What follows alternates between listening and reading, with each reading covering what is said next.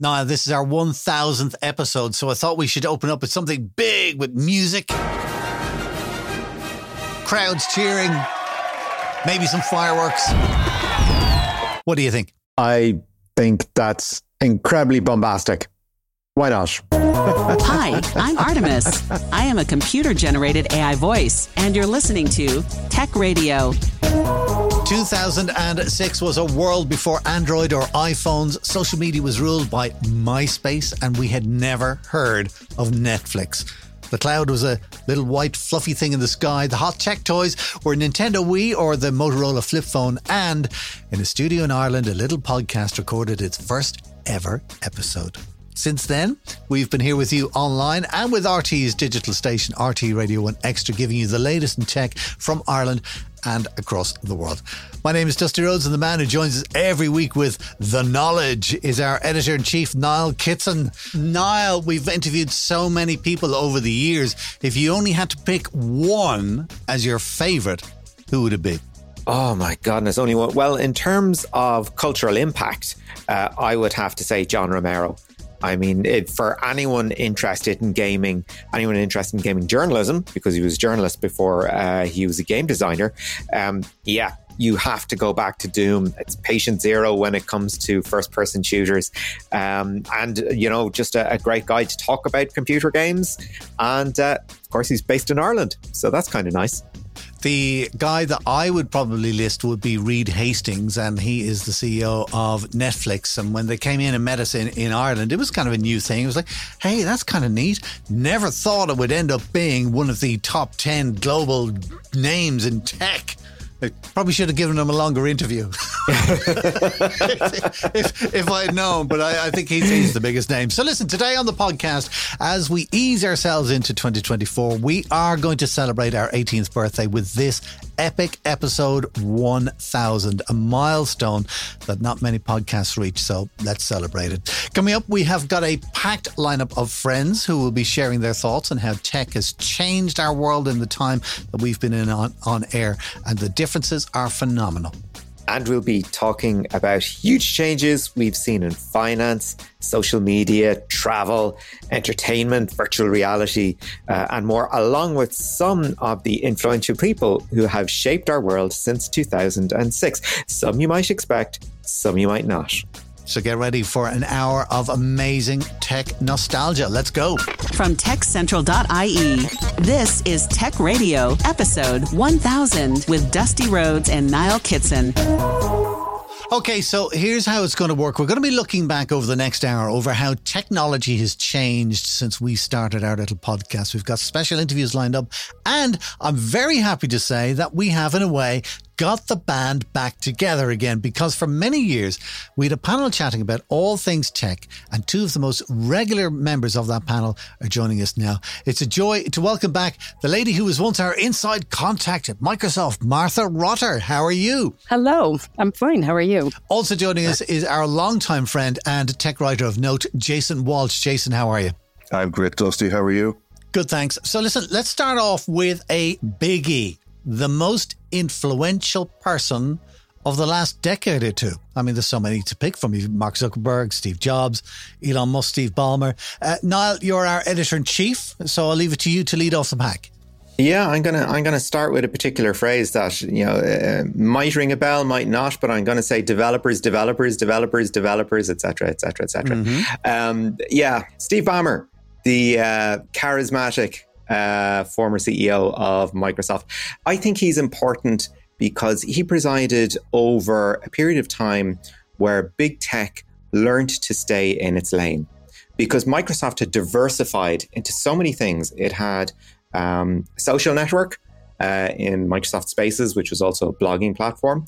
Uh, it had loads of devices in the Courier, which he had to kill, um, the Kin, which he had to kill, the Zune Music player, yeah, which yeah. he had to kill, um, you know, Microsoft is a company that was really, really good at doing practical software. You know, things for you know getting getting stuff done for businesses to get things done. Microsoft is not cool. Ballmer tried to make it cool. You do not trust a salesperson to make anything cool. I remember the last great moment Steve Ballmer had. Well, uh, two really. Um, one was laughing openly at the iPhone uh, and going five hundred dollars. Who is going to spend five hundred dollars on a phone? Uh oh. So, uh, and what did for him finally was the acquisition of Nokia and the release of the tablet that he had, the Windows RT tablet um, the first generation Surface. I think I think it's interesting that you say that Steve Ballmer set out to make Microsoft cool, and I, I think he was the most uncool person who ever worked in the uh, in the organization. Martha, you used to work for Microsoft. I, I won't ask you whether you agree, but uh, do you think that Niall has a point? Uh, I think I, my favorite point was you do not trust a salesperson to make something cool. I think that is very true. Um, when I worked for Microsoft, I think he was a he was a beloved uh, leader for his enthusiasm and for like he would be flown around the world to close deals because no one could say no to this guy. He was an amazing, amazing salesman, and that didn't really translate to um, selling the whole world and the consumers on the tech. It did translate into business deals. So uh, he was a he was a great person for a lot of the roles that he had, but. Um, business to business was where he excelled, whereas business to consumer. And I'm just thinking because you're all giving out about you know salesperson. You know, Steve Jobs was the ultimate sales stroke marketing person, and he knew well. I would imagine from what I've read of his book, he knew very little about tech. He knew kind of what was possible, but he didn't actually do the day to day kind of designing or, or, coding or stuff like that. Um, but he succeeded in making it cool whereas Steve Ballmer did The Battle of the Steves. There's a book in that. Uh, tell me, uh, Jason, what about you? Who do you think is the most influential or non influential person or overhyped person since 2006? Well, I've developed an unexpected soft spot for Ballmer now uh, in more innocent days. Um, but yeah, I mean, I think the most overhyped person, and I'm I'm sort of slightly rueful about mentioning this guy again, but I think the, the most overhyped person is Elon Musk. Um, who is a fairly unimpressive character. We talk about sales or people that don't necessarily have a terribly good technical background. Um, I know he has some, but um, someone who uh, made his money on the value of, of the PayPal shares that he got when his company was absorbed by PayPal. Didn't found Tesla. Um, made a big deal about being called a founder. Um, I don't personally find Tesla cars particularly interesting as a car owner, but I recognize that as a car guy, they're not aimed at me, and they are a lifestyle brand. That's absolutely absolutely correct analysis. Um, uh, I, I find his personality unbelievably off-putting, and I'm quite enjoying watching the Nordic trade unions strike against the company, um, making life very, very difficult for Tesla. But you know, the hubris of buying Twitter and um, saying he was going to save the platform and turn it into a free speech zone. Meanwhile, he's busy suing anyone who criticizes him, such as Media Matters for America. I just sort of rank hypocrisy um, I find very, very difficult to deal with. And I'm, you know, it, it's there's a broader point here, which is that while there are lots of interesting things happening in tech in terms of people are always going to be developing interesting things. Developers do interesting things. I just don't find the in- industry as, as interesting as it used to be. And I, I don't think that's just old manism. I think part of the issue is that it has matured to such a point where it is all pervasive. And I think that a lot of what we call tech is actually just marketing now or social media. And I'm just sort of looking at you know newspaper articles and and blogs and, and stories about this tech company said this, this tech. And I go, what tech company? I mean, for example, in the north of Ireland, there were uh, reports last year about job cuts at Northern Ireland's biggest tech employer, the big tech company Allstate. Allstate is an insurance company. It's not a it's not a tech company. it, it, yeah, it's very true. I have to say the person that I would have said uh, had the most influence is uh, Jeff Bezos, and essentially what he's taken is he's taken um, home shopping uh, to the next level. And we had home shopping all through the eighties and the nineties, and then TV channels in the middle of the night, you know, uh, hawking all kinds of stuff. He's just taken that and elevated it to an art. And I love I love systems and I love efficiency and I love good salesmanship. And I think that uh, Jeff Bezos has just kind of um, uh, kind of encapsulates all of those three things. And the only thing I don't like about Jeff Bezos is that he didn't call me in the year 2000 and say buy some shares. Because listen, we'll have more from the panel later. We still have to talk about money and entertainment. Hello, Agus. This is Fiach Mac Conghail, CEO of the Digital Hub in the heart of the Liberties in Dublin, wishing huge congratulations to Niall and Dusty on reaching 1,000 episodes of Tech Radio. This is Patricia Moore from the Irish Space Association. Congratulations on reaching 1,000 episodes of Tech Radio. This is Ciarán Seoighe, Deputy Director General of Science Foundation Ireland. Congratulations to everyone at Tech Radio on reaching the milestone of its 1000th episode, and good luck for the future and the next 1000 episodes. Tech Radio 1000. The humble PC may not be our direct link to the internet anymore, thanks to smartphones, but they still can't be beaten as productivity tools. To find out more about what people think about computers in the mobile age, Niall Kitson had a chat with Laptop Lab boss Colin Baker. When going shopping for a for a PC or you know a laptop or what have you, people do have the the shopping list of beside them we need you know 512 gigs of storage. It has to be an ssd etc what would you regard as being those sort of major milestones that people pay attention to when they're putting together that shopping list? And perhaps how it's changed over time. I mean were were people always as obsessed with ram uh, or is this just a function of when they noticed there was more on their smartphones than in their pc Mm, good question. Well, you've got different, very different types of consumers and, and customers. And there are certain things in the consumer space that people are very familiar with. And when you're looking at a shopping list or a spec list in a, uh, you know, in one of the the big technology sheds, if you like, the Currys or that of this world, you'll find that some of them, you know, you've got your leading points, your processor. People will know i3, i5, i7 um, but that, what they don't often realize is the generations. They've been out for many, many years. So when you've got your i5, you could have a second gen i5 processor from the early noughties. And you think, oh, I'm doing okay. I've got an i5 processor. It's, it, they vary significantly over their iterations and over time. People know RAM very well. Obviously, nowadays, 8 gig is about the baseline, 16 gig is ideal. And then you go up from there. Uh, people often know about it, but don't necessarily understand its function.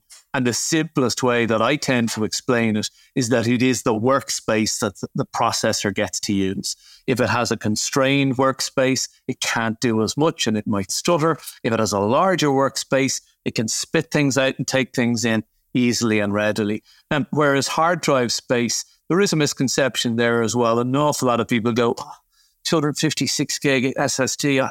I don't know if that's enough for me. But then you go on and you have a look at their existing use and their machine, and they're only using 40 or 50 gigs.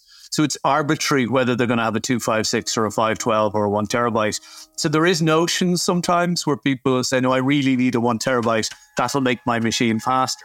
It doesn't, not necessarily. Well, certainly not at all, unless you start to completely run out of space. Um, I think it's horses for courses, really. You mentioned gaming is sort of at the spearhead. We would say that gaming machines are an entirely different monster in that, in some ways, they're a terrible machine.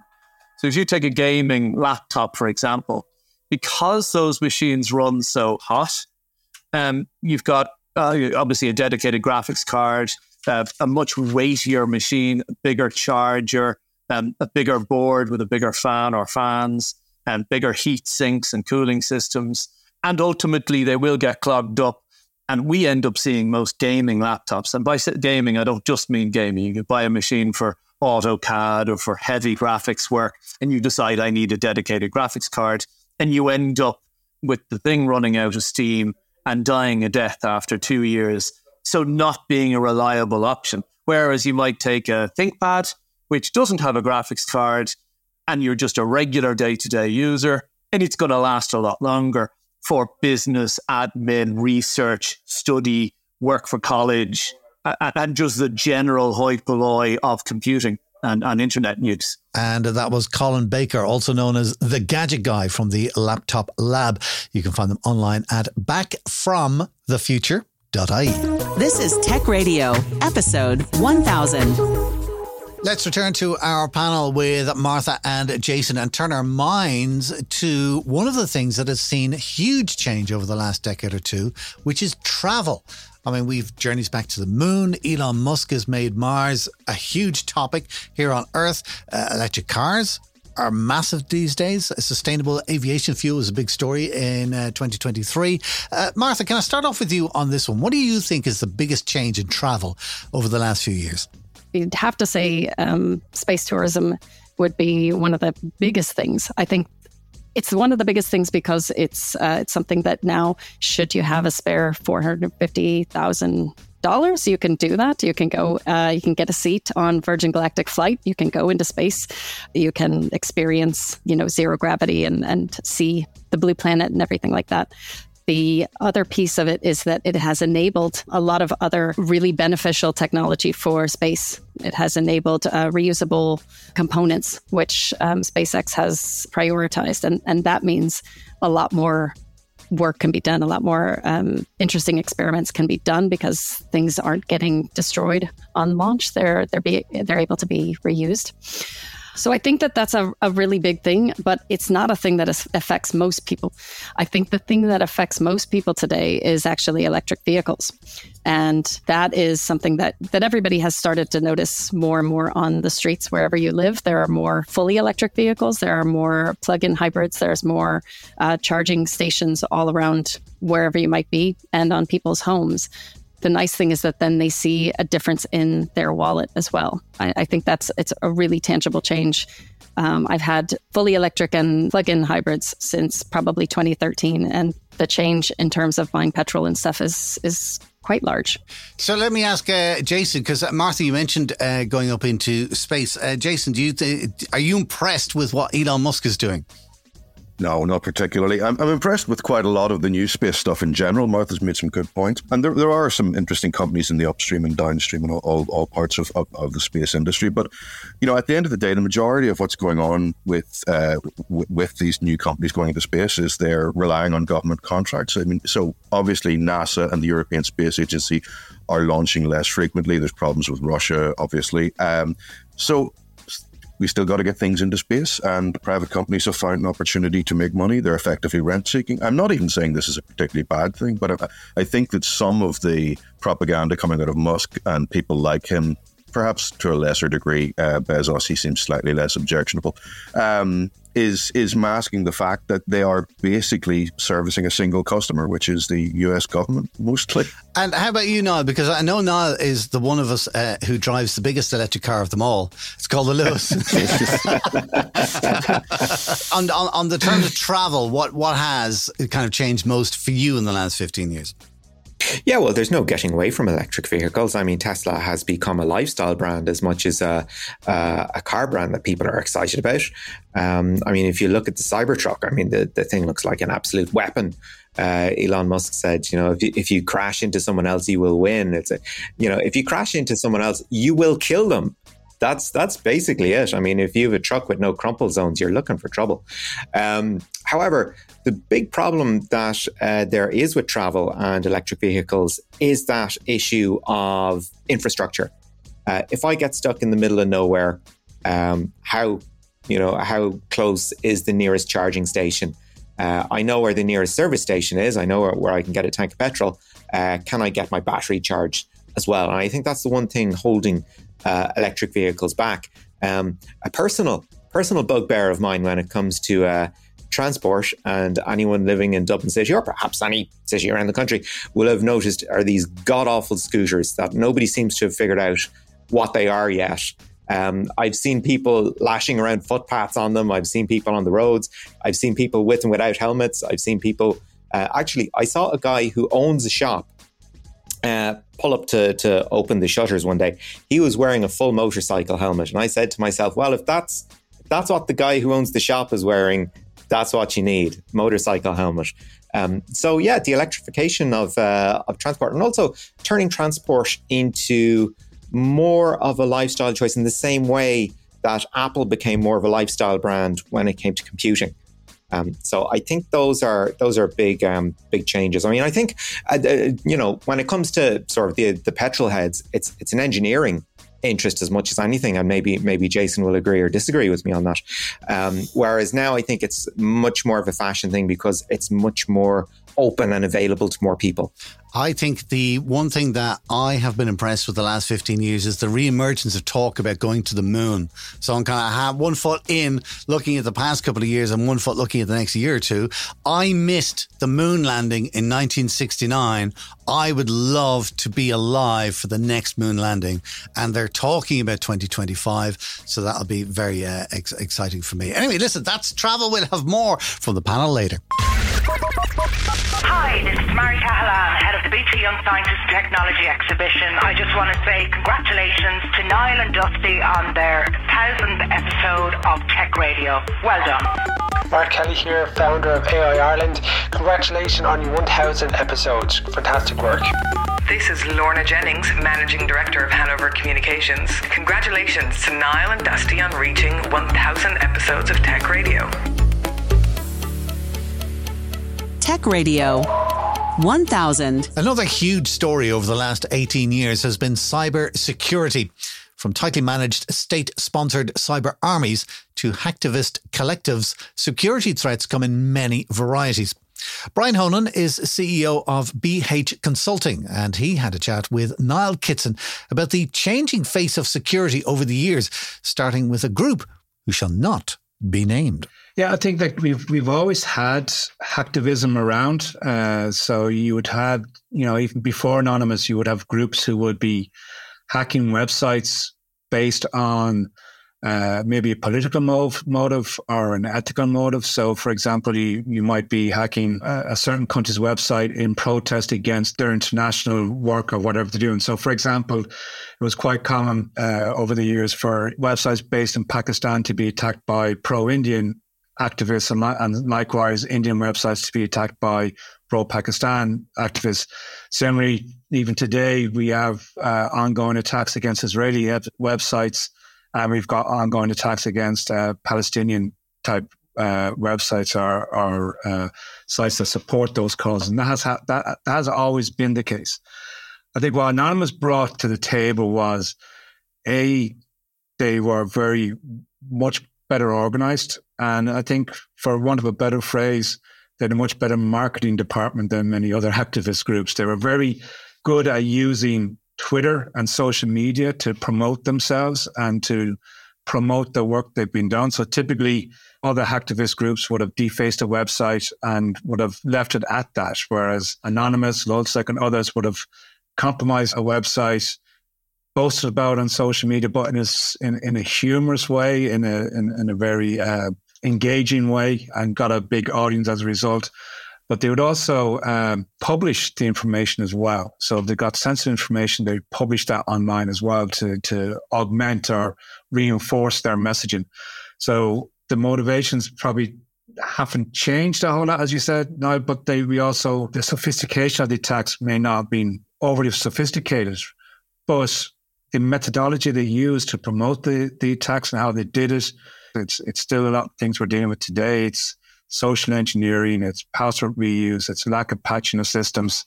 And that's how Anonymous did it. And they also created this mythology about their group being huge worldwide and that everybody was in it from people working in government to people working in within the police, working within within law enforcement, working within the data centers.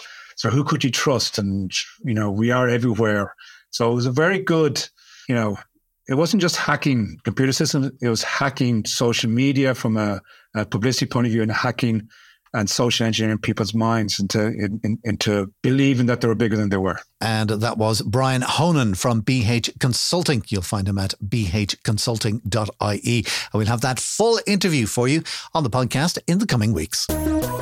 Share the knowledge and invite a friend to listen. Search Apple, Spotify, or YouTube for Tech Radio Ireland. Let's talk about money and how our financial worlds have changed over the last 15 uh, years or so. I mean, we've got Bitcoin today, we've got a, a Stripe for doing business with, you've got Revolut for your day to day kind of banking kind of things, uh, we've all kinds of mobile bank apps. Uh, we've had crypto crashes and then crypto explosions and runs and all that kind of stuff. Um, let me start off with Jason on this one. Jason, you've kind kind of got pluses and minuses in the financial world that's that's changed over the last 15 years. What are they? Yeah, I mean, the, the, what's important to understand about the last 15 years is it's been a zero interest rate um, uh, environment effectively constantly, but it's not that anymore. So what has been happening in the last 15 years is a lot of things have been inflating. People have felt like they've been able to make no money with, you know, traditional savings. They shoved it into other places. Um, obviously there was enormous speculative boom in, in, shares, but you know fundamentally companies do have value if they produce products. Um, things like Bitcoin, which I, I, know people will be talking about later, they, that is a function of uh, of a zero interest rate environment. That is not that is not where we are now, so that won't continue. But you know, to be positive for once for a change, um, I think that crowdfunding has been interesting. Uh, a lot of projects and products have been produced that wouldn't have been produced. I do worry there's a little bit of fatigue. Everyone seems to have a Substack, you know, and uh, wants to charge five euros a month to read their ramblings when they can read mine for free. But um, you know, um, honestly, that I think that's a positive thing. We've seen a lot of we've seen a lot of failures, but that's the nature of taking a punt on on a product or a service that someone has has, has decided to create. I think it's been quite good for um, niche hobbies that wouldn't have got mainstream support. You know, um, I'm personally not massively into gaming, for example, but a lot of people, you know, uh, a lot of retro stuff has been produced and reproduced. Some very interesting products there, and that's all a function of the ability to give small amounts of money to people to build products that just wouldn't have got support from the mainstream. So I think that's great. I think when somebody figures out a way that you can send five cent to somebody online, then we have something, you know. Uh, but anyway, that's another topic. Uh, no, bank apps are, are something that you've been impressed with over the last 10, 15 years. Yeah, well, the whole idea of challenger banks. Uh, I mean, uh, in Ireland, we're used to the idea of the pillar banks. And of course, during the financial crisis, uh, we lost a couple.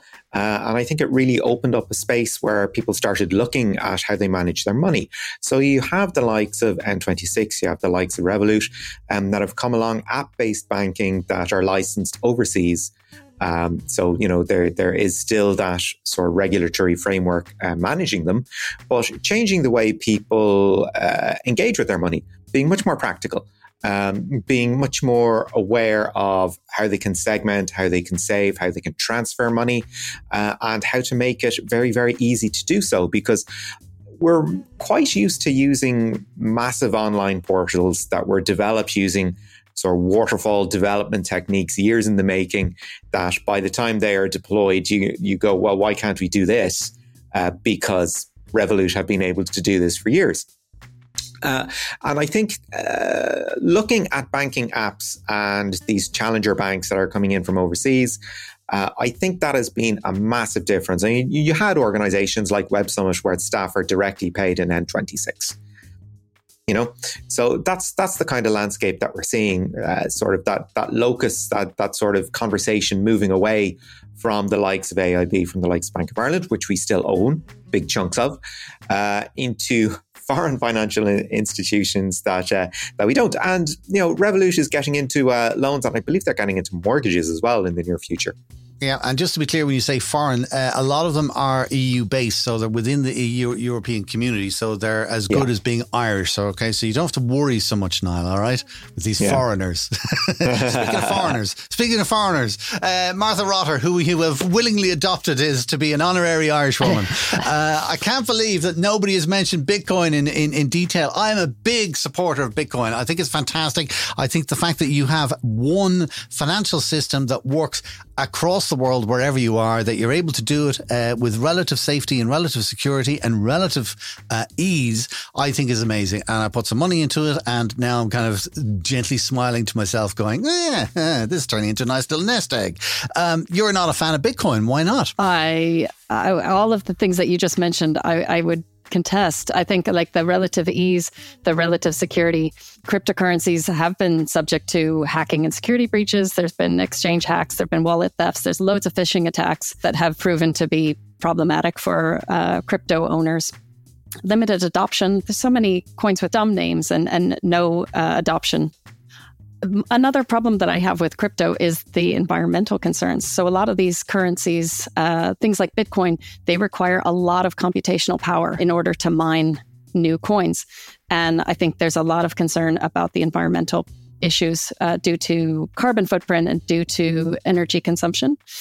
I think that another problem is you can lose your key. So, you can have plenty of cash, you can have a nice little nest egg, and then all of a sudden, your laptop, which has your one copy of your private key, uh, decides to die, and now your all your money is gone. There's no way to recover that. And I think for a lot of people who are not tech savvy, this isn't they are being sold um, that this is where your money should be and this is how you should be saving for the future. And they don't understand the risks. I think this is not something that I want my parents to be putting their retirement savings into because they would not understand the risks. Nothing against my parents, but uh, I play tech support for them a lot. So uh, I think it is a promising technology for the future, but I think we're we have a lot of problems to solve uh, with crypto before it becomes a, a mainstream thing.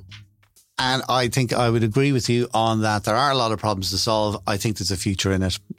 We'll see what happens. We, we'll come back in another 15 years. We'll have a chat about it. Still to come on our 1000th episode of Tech Central, we'll be chatting with the panel uh, about all things entertainment.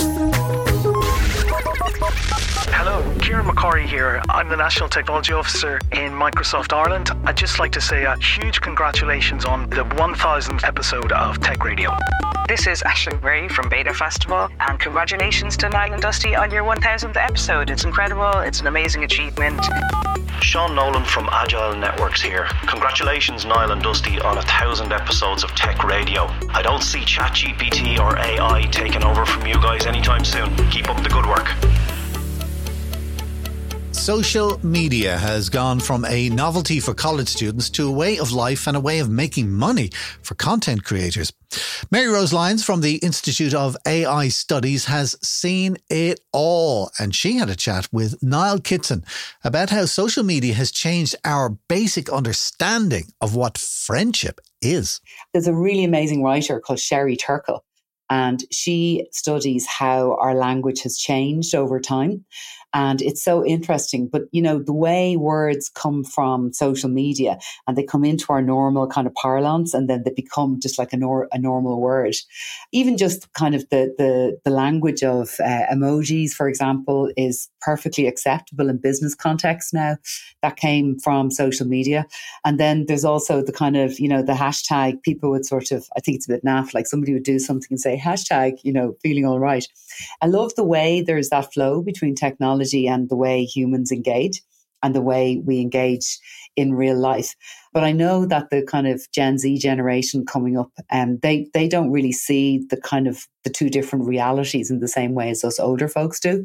For them, it's just there's life. I think something that uh, older people, of which I, I count myself as one uh, these days, the element of discovery for new material, new books, new music, new films, whatever, used to be based on word of mouth, reading magazines, watching TV shows, find, trying to find any avenue of information. That's something that people really don't don't have or don't need anymore, thanks to the algorithm. Do you think the algorithm has become an aid or a limiting factor when it comes to finding new material or new ideas? Well, to answer that question, I just explain how I find new books to read, for example, or new shows to watch. And it's something I've been doing in 2023. And I urge everyone listening to give this a whirl. Uh, screw the algorithm. Don't have the algorithm tell you what you're going to read, watch, do, say, where you're going to go on holidays anymore. But instead, go over to ChatGPT or Claude or Bing or Bard or any one of these new generative AI large language models. So, what I like to do is to put into one of them the following are my all time favorite books. And I'll put in maybe five or six titles that I've just really enjoyed reading. And I'll say, give me a list of 10 or 12 or 15 or 100 if I want to. There's no penal, penalty for asking for more. Give me a list of five books that I might like. So I've done this several times this year. And when I look at the list, the first thing I'll, i notice is that the books that it's recommending, I'll have read about 70 or 80% of them because they're the kind of books I like. And I have gone off and discovered new books and also new shows to watch and films on the basis of AI. So, what I'm finding in my experience is that I'm having a lot more um, almost like flashbacks to the early days of the web before semantic web came and pretty much all of our experience was is is pretty much based on what we've kind of come to expect. It's not like that in AI. You're still getting those kind of random crazy items, particularly in the world of uh, text to video. When you do a text to video on a, on an app like say Runway, for example, you get these you can get these crazy looking outputs, and it just delights me that that's still possible in our in our game. It hasn't been it hasn't been ironed out yet. and hasn't been algorithmed. Uh, is is that where that sort of mid 2000s energy for social media has now migrated to. Yeah, I would say so. There's a lot of people who are probably sick and tired of it. Like, you know, the fact that, you know, Instagram is this kind of like beautiful, beautiful world. You know, TikTok is great. It's like it's a lot of fun and it can be kind of it doesn't have to be as as perfect. LinkedIn is, you know, the I'm so proud. So if you don't want to be engaging in any of those spaces, um, maybe create your own space. Go and have conversations with AI and learn something, or or ask it questions, or ask it to kind of be your coach, ask it to be your life coach ask it to critique your your your long held ideas about a particular point in the style of uh, Freud, or for example, um, have a bit of crack with it. You know. That was Maryrose Lyons from the Institute of AI Studies. You'll find her contact details in the show notes of our podcast. And next week we'll have the full interview with Maryrose about all things social media and AI. Tech Radio, episode 1000. So let's check in with our panel once again uh, to chat about how things have changed over the last 15 years since we started the Tech Radio podcast. Um, let's talk about entertainment because, I mean, the whole digital thing is there's no more going down to Xtravision. Come to think of it, there's no more Xtravision. So uh, everything is being delivered to us uh, digitally via our media, Virgin Media connection or whatever, our fiber and, and so on and so forth. We're getting our music, our, our news, our TV, our entertainment, our, our movies, and everything like that. Uh, and it's all developing so fast. Um, the second biggest website in the world is YouTube these days. And it's something that I have to say, I probably need to talk to somebody about because I am on it a lot. And it's just like, you're just I find myself watching a lot of quite interesting stuff, maybe 25% of the time, and utter rubbish 75% of the time. But if I want to watch utter rubbish 100% of the time, I just go into YouTube Shorts. And I just don't understand. Maybe it's just because I'm getting old. YouTube Shorts to me is just kind of like 30 seconds of nonsense. Wait till the end. You'll never believe what happens. And then nothing happens, that kind of thing. And TikTok is even worse. And it just, it, it does my head in. That part of modern life, uh, I don't get. Uh, Niall, you're more kind of into the, the tunes side of things? Yeah, well, when we started the podcast, one of the big debates was how do you solve a problem like copyright? Uh, because we were knee deep in Pirate Bay and that kind of thing. And it turned out um, just give people an affordable alternative and, and they will come. And I think that's why we have sort of the popularity of Spotify. Um, yep, it's a freemium model, but it also means that you know the artists are at least getting something for their trouble, and the artists get to submit things off their own bat, so they're still in control over their own catalog. Um, so, uh, however, you look at the alternatives to it that are out there. Uh, I think an interesting example is Tidal, which is sort of the uh, the alternative of you know a streaming service by the one percent for the one percent, kind of um, an alternative, uh, an appalling alternative uh, with an absolutely hilarious launch event, which uh, had an awful lot of very wealthy people saying this is going to change everything. Uh, and everybody else is going, no, we really don't care about what Madonna thinks about streaming services. So uh, I think making more music available to more people, uh, preferably free, uh, but with the artist's consent. Uh, has been an absolutely huge development and uh, very happy to be part of it. Although um, Spotify is becoming hugely annoying for the amount of ads that are that are in it. I find I, am getting two songs before I get an ad these days, uh, which is which is pretty bad.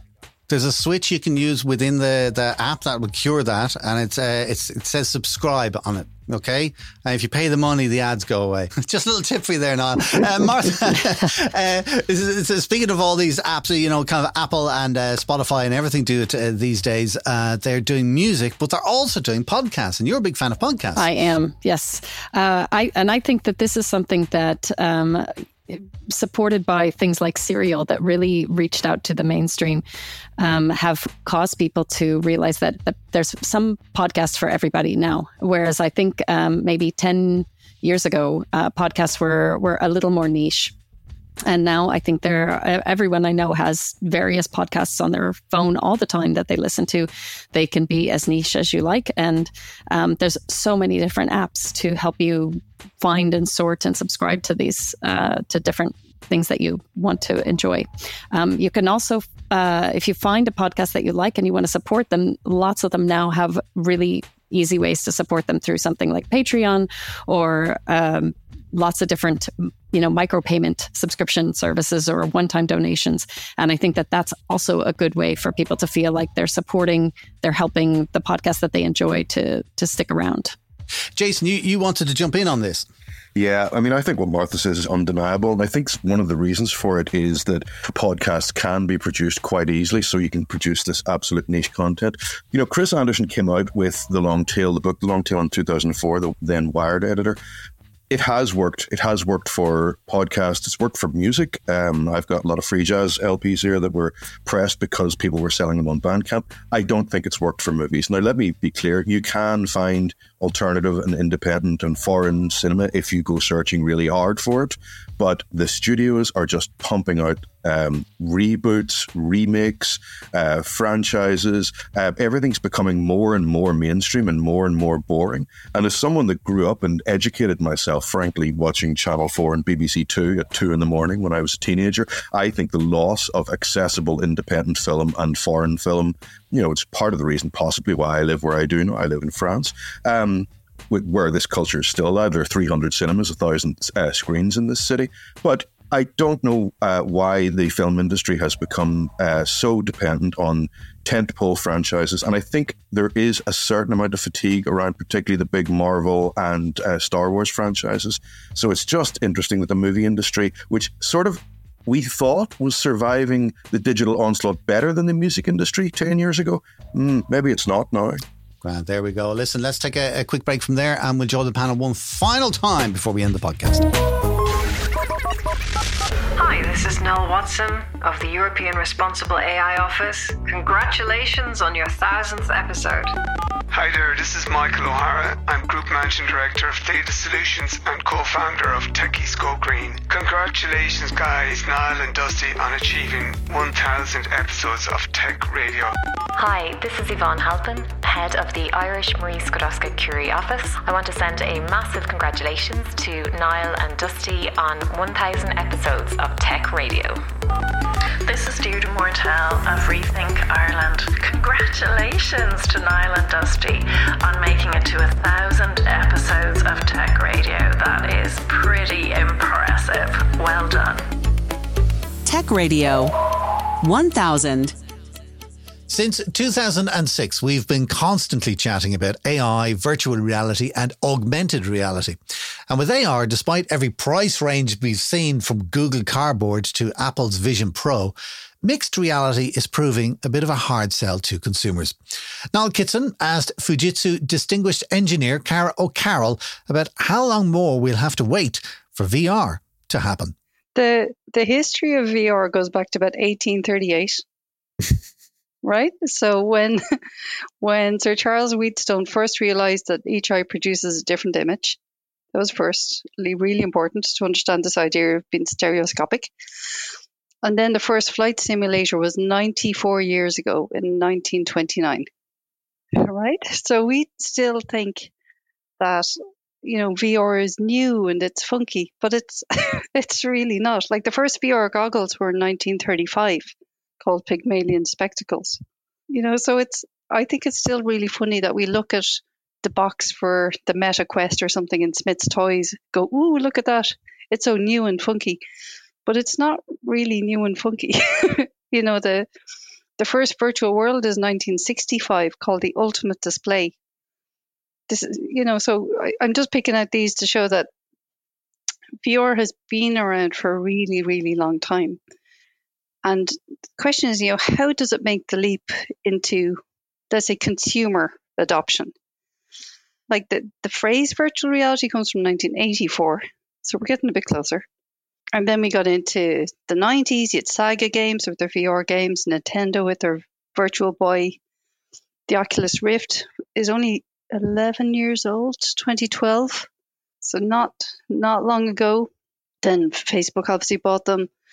Then you had the Meta Quest Pro in 2022 for a staggering what fifteen hundred dollars, and the Apple Vision Pro this this year. So it's it's it seems a bit weird to put this forward, but given the slow-ish pace of adoption and the really high unit cost, it still feels like the technology is emerging. Yeah. So if the pace is that slow, then you can still be quite confident about its uh, ongoing development and adoption then. Well, yeah. So there has been traction for all that length of time in this concept of virtual reality and, and augmented reality. And the use cases continue to evolve, the devices continue to evolve. The idea of being able to see someone's eyes behind the goggles is this year's innovation. Um, and I've I, someone has told me about the TikToks of people walking down the street wearing their AR VR goggles, and how they're not landing on you know into in, the street lamps is a good thing. Um, so there's a, a new trend emerging there. So the fact that you have some major brands making AR and VR headsets means there will be continued investment in the segment. I think it probably is a barrier for the smaller players, if there are any in the market, because you know how do you compete against Apple and against Meta and so on? I mean, you know, there were others in the market before, but you know they've become the big leaders. There will just be more and more development. I think they'll probably make the headsets lighter ultimately and easier to wear and have more options. And chatting with a colleague about this, and we were talking about the idea of the assistive touch that you've got with the Apple Watch now, the ability to make gestures and do commands by putting your thumb and forefinger together or clenching your fist. So maybe you're going to be pairing the headsets with other commands over time. That was Caragh O'Carroll from Fujitsu Ireland. You'll find her contact details in the show notes. And we'll be airing that full interview later on in January, chatting about big wins and losses in tech. This is Tech Radio with Dusty Rhodes and Niall Kitson. A last stop in with our panel then for today with Jason and Martha and Niall. And I suppose I kind of want to just keep something with Ireland related uh, in mind when you're chatting about it. Martha, can, can, I start with you? Because you, you've come from the States, you've moved to Ireland, you've made it your home here. Uh, and as I said, you know, you were working for Microsoft at one stage. There was a proliferation of international companies. How does all that sit in your head and how has it changed? I think the the tech, like as a as someone who works in technology, the tech scene in Ireland and and especially in Dublin has just gotten to be so good. When I moved here in 2007, um, it was there were a, a good few big companies, um, big multinationals like Microsoft and like Google um, but now a lot of people have left those companies to start their own things.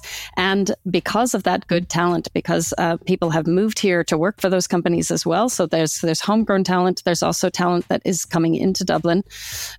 There's also uh, other companies that have started setting up development offices here. So there are um, there's offices for Stripe here. There's offices uh, for lots of different bigger companies that have that have opened up. There, but there's also a lot of really successful startups that were grown in Ireland, like Teamwork and like Logentries and Intercom, and lots of companies that have have built large bases here. Um, have have capitalized on the great technology talent that we have in Ireland, and and built strong companies. And I think that that is just a, a testament to good engineering, good practices, um, a good environment. So, from your point of view, then, Ireland is not just a home for the multinationals. As a result of that, there's lots of the industry is, is breaking up and spreading out, and it's becoming a tech center within itself. It could be it could be described as the Silicon Valley of Europe. yeah, sure. I said could be, could, could be, be, Yeah, sure. sure. Uh, Niall, uh, listen, we do an awful lot of stuff about the Science Foundation Ireland. How things changed with them over the last fifteen years? Yeah, well, I mean, in order to get to sort of that engineering talent, you've also got to look at what's happening in science and research, uh, SFI being a huge part of that, uh, uh, kind of having an awful lot of influence on the kind of research coming out of Ireland. They're particularly fond of things that can indeed be spun out uh, or projects that can attract an industry partner. Um, it's, you know, uh, a very uh, successful model in some corners, quite controversial because of uh, a perceived lack of investment and support for basic research. Um, personally, whenever I go to the young scientists, um, I'm always amazed by the standard of projects there. Uh, I mean, when I was there in my sort of teenage years, things were fairly rudimentary. These days, uh, it seems that when I was growing up, we had bands. When the kids these days are growing up, they've got startups. Uh, it just seems that there's this wonderful entrepreneurial um, uh, aspect to younger people and this great hunger for uh, science, technology, engineering, and maths, which is great news uh, for the talent pipeline. I mean, having a look at CAO points, um, science, the sciences are doing very, very well. Uh, unfortunately, the, art, the arts are doing not so well, but I suppose that's that's another uh, another debate. So the the overall standard of STEM and research in Ireland has just gone through the roof since we've been doing the show, and it's yeah. very heartening to see. I uh, know, and a lot of that comes through on Tech Radio over the years. Uh, we always go down to the Young Scientist exhibition every year, and we have several uh, fascinating interviews every year uh, to do with Science Foundation Ireland as well. So, uh, all good. Uh, for me, I think one of the things I'm proudest of being an Irish person over the last 15 years is, I mean, we've mentioned Monsieur Musk. Let's not mention him again, but uh, he did uh, set up PayPal and was a terrific success, and he made uh, billions and billions out of it, and has been able to go on and do uh, amazing things since. I think we have our Irish equivalent, and it's the two guys uh, from Limerick, the two brothers from Limerick, went up and set up Stripe. And Stripe is now an international player in uh, taking credit card payments on, on websites. And now I'm not a coder like uh, you, Martha. I, I dabble, uh, but I'm not a coder. Uh, but I can understand Stripe and I can do things very easily, and I'm able to take credit card payments and stuff like that. I think what they are doing is amazing for me, but I just feel really proud every time that I see them being mentioned on the world stage as one of the biggest payments. And I hope they become the richest men in the world. I mean, wouldn't it be amazing to have two Irish brothers who are like, oh, yeah, richest brothers in the world? Well done. From Limerick, you know. I knew him. you get all that kind of lark, like, you know. So I do feel, I, I do feel proud about them. Um, but another thing that makes me feel proud as well, uh, and we've had a lot of it, particularly in uh, 2023, was was uh, Ireland in space, and there's an awful lot happening in that area. Something that you watch, Jason. Yeah. Yeah, I mean, you know, I'm not promising you it's going to be the next big thing, but it might be. When I was a kid in uh, the 80s, there was an Oracle office in Blackrock and Apple were down in Cork. But if you'd told me that Ireland was going to become the epicenter of Europe's tech industry, I wouldn't have believed you. So maybe that'll happen with space. There's really interesting companies, companies like Realtra, uh, Compass Informatics, Icon Geo, mostly in the downstream. So they're dealing with satellite imaging, all kinds of uses for things, you know, strange things you wouldn't think about. How satellites can be used in farming, you know, land analysis, uh, climate, all sorts of stuff. The Irish Space Association was launched um, just in April 2023, April of this year. So, you know, that'll be lobbying the government and hopefully bringing a lot of these companies together. So I think the space sector could be, it sounds unlikely. People probably don't think about space. You, when you think about space in Europe, you think of France, Italy, you know, companies with this kind of large uh, aerospace and military kind of background. But Ireland actually you know, got quite a lot going on in downstream and software. So that could be the future for Ireland. Who knows? As always, we, we punch above our weight. Listen, uh, I have to say, uh, we've run out of time for our 1000th episode uh, for now, but I really want to thank uh, Martha Rotter. Moved to Ireland in 2007 and was part of our podcast since almost the beginning. Thank you so much for coming in on uh, show number 1000. Thanks, Dusty. And Jason, you've been with us tons and tons and tons right throughout the entire 15 years. And I love you because you're not afraid of anybody. You just speak your mind. And I hope you continue to do so for long, for a long, long time to come. Thanks for joining us today. Okay. Thanks, Dusty. And Niall, thank you. You've been, um, oh, this is going to sound almost romantic. You've been at my side for 15 years. Oh, good grief.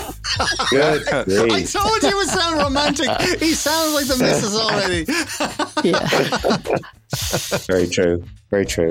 Anyway, I just wanted to say I really enjoy it and I love the banter and the fact that we don't agree on things and we can take the mick out of each other. And it's out of all of the podcasts that, that we produce, I think this is, well, A, it's the oldest, but uh, also uh, it's also my favorite. And a lot of that is down to you. So thank you very much, Niall. Oh, I think it's. Aw. giving, give me the warm and fuzzies. Tech Radio 1000. Listen, let's leave it for there. Uh, we are going to wrap up the podcast for now because all four of us uh, have got the mammoth job of figuring out how we're going to blow out or even put on a thousand candles onto the cake uh, here with us today. So uh, there we go. Listen, that is it for show 1000. Thank you to you as well uh, for listening to us and for supporting us uh, week in, week out. And we hope that we will continue to give you a light-hearted look at the tech world as we continue through 2024 and 25 and 26 and 27. Ah, from Tech Radio, for myself and Niall. Take care. Remember, you can get the latest Irish tech news with hourly updates, daily newsletters, and more at our website, techcentral.ie. Share the knowledge and invite a friend to listen. Search Apple, Spotify, or YouTube for Tech Radio Ireland or listen with RTÉ Radio 1 Extra. Tech Radio is produced by dustpod.io for techcentral.ie. From me, Artemis, live long and prosper.